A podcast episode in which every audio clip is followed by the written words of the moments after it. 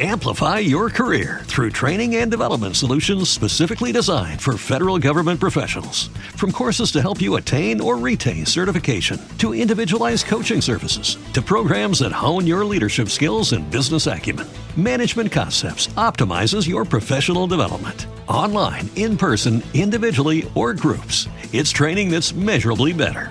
Learn more at managementconcepts.com. That's managementconcepts.com. I'm Chuck Bennett, and this is Talkish. Welcome back. I'm here with my co host, Josh Landon. Mr. Chuck Bennett, what the Chuck is going on? and Mikey Eckstein. What's up, Chuck? What's happening? So I think uh, we were just talking about Detroit and what's going on with COVID and yes. uh, the good, the bad, the ugly, and you know I think uh, we should talk to to Eddie and Josh can touch on this about uh, what just happened in Beirut. Lebanon. I'm sorry, in Lebanon. Yeah, Yeah, yeah, Beirut, Lebanon. Beirut, Lebanon. Yeah. And uh, I've gotten to know Eddie pretty well the last just few weeks, couple weeks with Chuck and uh, the fellas, and he- he's got a, a a hell of a story that I don't know a lot about from going back to Beirut and uh, some stuff with uh, Kym Worthy that um, she just got reelected, and uh, Yeah. I think uh, let's turn it over to Eddie. Let's. Uh, Well, uh, you know, imagine an ordeal where the people that put you in prison come back in seven and a half, eight years later and get you out of prison. Wait a minute. Are, are, are you saying that the same person who prosecuted you seven and a half years ago Falsely prosecuted. exonerated you? Yeah, the uh, the conviction integrity unit. Uh, we appealed the case to them after going through the courts back in 2019. Tell us So- about the case. Um, it was an open murder case in Detroit back in 2011. Um, it was uh, my security guard and uh, a copper thief, middle of the night. Uh, he was coming out the window and ended up shooting him in the window, killed him. Wow. Yeah, gave him a full confession. Let me let me let me give you a little background. Um, Eddie and I have been friends for several years, and Eddie was in his twenties and was a very successful uh, real estate developer, um, and had uh, all kinds of uh, all kinds of projects all over town. One of the main things he was doing was finding apartment buildings in the city of Detroit and redoing them and making them beautiful apartments with uh, you know just really turning in turning them into very very nice apartments he bought almost all of the apartments in palmer park uh, that whole strip of apartments there and um, every night somebody was going in and stealing copper out of the apartments uh, that he was constantly putting money into, you know, to save the neighborhood. That was a big issue at one point. Right, right. And these apartments, he said, did- was doing beautiful work on them. And and then one night, one of the guards called and said that uh, we got one of the guys who's here. We see him right now. And you know, one thing led to the other. The guard ended up shooting the the perpetrator. Eddie then later came down. I guess you arrived. The guy I- was already on, yeah, the, on the ground. I got a call. See, the thing is that the backstory to this is that we were there earlier in the morning with the police. With the, I'm not sure what precinct. I think 12th or 11th. Twelve. Uh, yeah, and they came by the property. They refused to search the property. Like, there's only two cars. We gotta go. We can't stick around and, and help you here. So we locked up at home, on board up the property, and I was on the freeway, and it happened. I get a call. I go back, and uh, next thing, the homicide detective's showing up, and part it's like a prosecution started, not an investigation started. They didn't care to investigate. They just locked right on me. Right, and they uh, we we discovered new evidence a couple of years ago uh, that showed there was a lot of bias, discrimination, uh, just a lot of hate.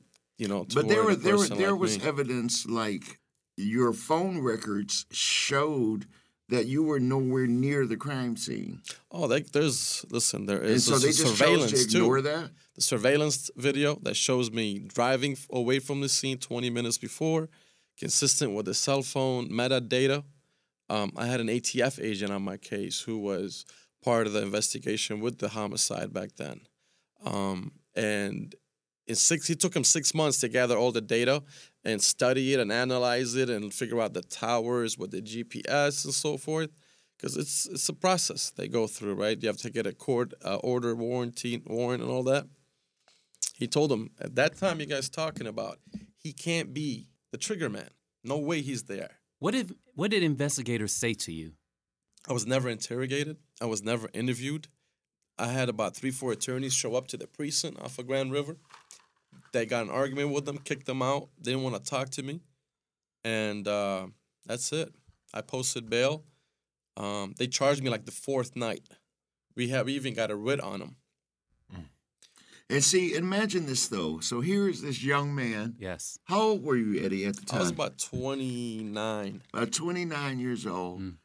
Uh, with all of these real estate developments, he has a, a Lebanese restaurant, a successful Lebanese restaurant. It was called Le Chef. Um, I mean, 29 year old guy doing his thing, living his life. hmm And then all of a sudden, you know, because of circumstances, it went down, you know, and they, they snatched nine years of his life away from him. Somebody got to pay. Believe that. It's right. Well, the thing is, we we're trying to figure out why did this happen, and uh, this got to be avoidable. How it happened. You, you know what I'm saying? How how you got all this overwhelming evidence that you still go after a person just because of what? You know why? Why was there not an investigation? Do you think it's because you're an Arab American? Oh, I, be- I believe it is hundred percent. Oh yeah, There were some comments made. a lot of. I- We, I mean, we they're in the uncovered a lot of evidence. evidence about yeah, that stuff. Yeah. In the in the files, the evidence files, there are um, a lot of authorities who were quoted saying things like let's let's get this Arab and stuff like that. We're gonna nail this MF Arab. And just so people know, saying Arab is is derogatory. Well, you know, well, it depends what culture you're of, right? In Detroit, there's two different Arabs. There's Arab and there's Arab. So when you go with the mm-hmm. Arab, you are implying some kind of derogatory term to it. Mm-hmm. Whatever your your bias or your feeling, that's on you. But it was made that way. But to me, I don't take it. I just take it how it is. Yeah. You know, Arab, Arab, and all of that. But there is bias. It's America, for God's sake. I mean, I've been, I've seen this hate for a long time, but it was always hidden and internal in a lot of way. Now the hate is out and it's in your face. And there's the audacity to this crap is ridiculous because people are using their authority to get you, to ruin you, to cancel culture they talk about. This is cancel culture because you're taking on the beast to get out of prison, to get your life back. Hmm. People don't understand that. The reason we got all these prisons, if these people in prison got money, they won't be in prison right now. You know what I'm saying? The reason I was able to get to this situation because of my financial background and my my family's, you know, and my my mother and my father. But fought not everyone is as Right. fortunate. No, Right. that's why we Yeah, have so such black high, you know, high rates. as well. If these people in prison got money to afford good attorneys and hire and fire attorneys like I did, I went through 13 attorneys. And I'm still with the feds because I'm not an American citizen. So I'm you still can dealing imagine how that. much money that is. And they're all 13 paid. attorn- They're all paid attorneys. attorneys. Yeah. Yes. Hey, Trick, time in on this, brother. Oh shit, man! I seen it happen before, so I believe It every happens bit every of day. it. I seen it. it. I went I through went- it myself. I went through something similar to this with him. Not as long of a time, but it was messed up. And if if we didn't have the money for the right representation, I'd be probably still in there right now. Really? Yeah. And it was uh, the homicide detectives that were against me. The prosecutors tossed my case around like a hot potato. It went through seven prosecutors' hands before it ended back into the original prosecutor, where he just dropped it. I'm like, they had witnesses that testified that I wasn't the shooter and who the shooter was, and they didn't want to hear it. They were taking, we don't, we don't need your statement. We got who we looking for. You know, They want to look the for. it. police, the, uh, the detective got on the stand and said said on the stand, "I hate him." To about me, What? he said, "I That's hate." like he sa- said, same thing with him." Eddie, Well, right? tell them what happened to that Exactly. detective. I hate I hate murderers. I was like, "Who the fuck you calling a murderer, punk?" And, and what, what what was that detective doing during this whole time? Well, that one there was just crazy. You oh, know, this he wasn't just the one had it- Robin Banks. No, no, that was another one. His name was Walter Bates. He was uh, he was on the investigation. He was the one that actually, I guess, in, if you would call it, interrogated me. You know, because it's like I ain't had nothing to hide. So I went down there to talk to them after they tossed my house up and down. So I'm like, what? Basically, what the hell you want? So I went down there. You know, they basically said I was the one because everybody said I was over there, and they said.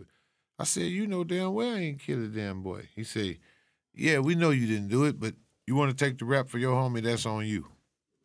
I was like, okay, well, Wow. shit, let's go to jail then. Nigga, I done been to jail before, but you ain't finna charge, you not finna convict me of nobody's mur- uh, this murder. It's not happening. I knew that, so it was just like a waiting game the whole time. I knew, if nothing else, when I got to trial and those other witnesses got on the stand, there would be no way any jury could convict me with that evidence, which is why the prosecutor tossed the shit around to different prosecutors. But like bro saying, what is the fucking point of a prosecutor if you're not going to utilize the investigation and, and see through thoroughly what, you know, what it is you're doing. You playing with people's lives. You can't be guilty until proven innocent. It's supposed to be innocent until proven guilty. And granted, I understand you have to incarcerate some people based on the status of the crime and the accusation. It's, it should be that much more important to find the right information and the true, truthful information, so that you don't have people losing time out of their life Right. for your ignorance because it's ignorant that they act like that and they abuse their power and and you know i can only personally pray that the most high make sure they see their day but yeah i hate the motherfuckers cuz. That's on crip. That's on everything. I hate the motherfuckers. Now That's i don't have do. no Even- beef with police like these particular police that was in charge of that investigation they hated me on some other shit. So hey, the feeling was mutual. So y- y- how you how do you get at who you hate? You lock them up. But how do I get at? I'm, when I get out, I'm coming to see your ass, dog. Eddie, how do you feel? Are you bitter? Oh no.